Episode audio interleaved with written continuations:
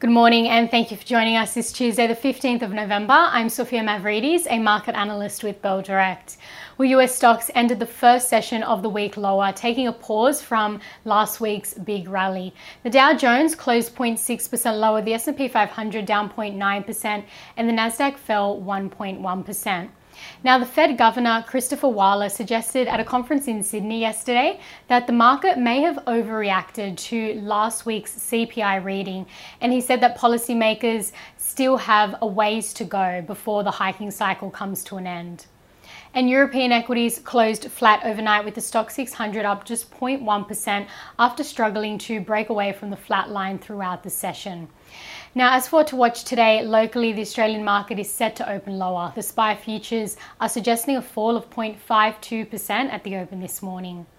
In economic data today at 11:30 a.m. Australian Eastern Daylight Time, the RBA will release its minutes for its November meeting. Now, this won't have much influence over markets. However, it will provide us insights into the meeting when the central bank raised the cash rate to 2.85%, marking its seventh straight rate hike.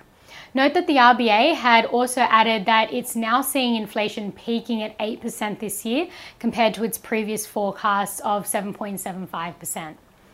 Now, as for some share price movements to keep watch of today, Incitec Pivot, IPL, and United Malt Group, UMG, are both set to release their earnings results today. And a few AGMs will be held today for AGL Energy, Alkem, AKE, Genworth Mortgage Insurance, GMA, and Lifestyle Communities, LIC. And NAB is set to go ex-dividend today, so this may see its share price fall as investors take their profits. Now, to enter some trading ideas for your consideration, Bell Potter maintain a buy rating on Monash IVF Group, that's MVF, after the company's AGM on Friday. Now, MVF is tracking below Bell Potter's H1 expectations, although the company has increased its market share in the key Australian markets over the first 4 months of the financial year.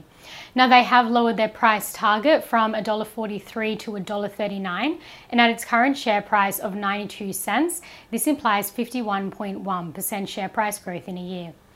And Trading Central have identified a bullish signal in Sayona Mining, SYA, indicating that the stock price may rise from the close of 26 cents to the range of 31 to 33 cents over 34 days, according to the standard principles of technical analysis.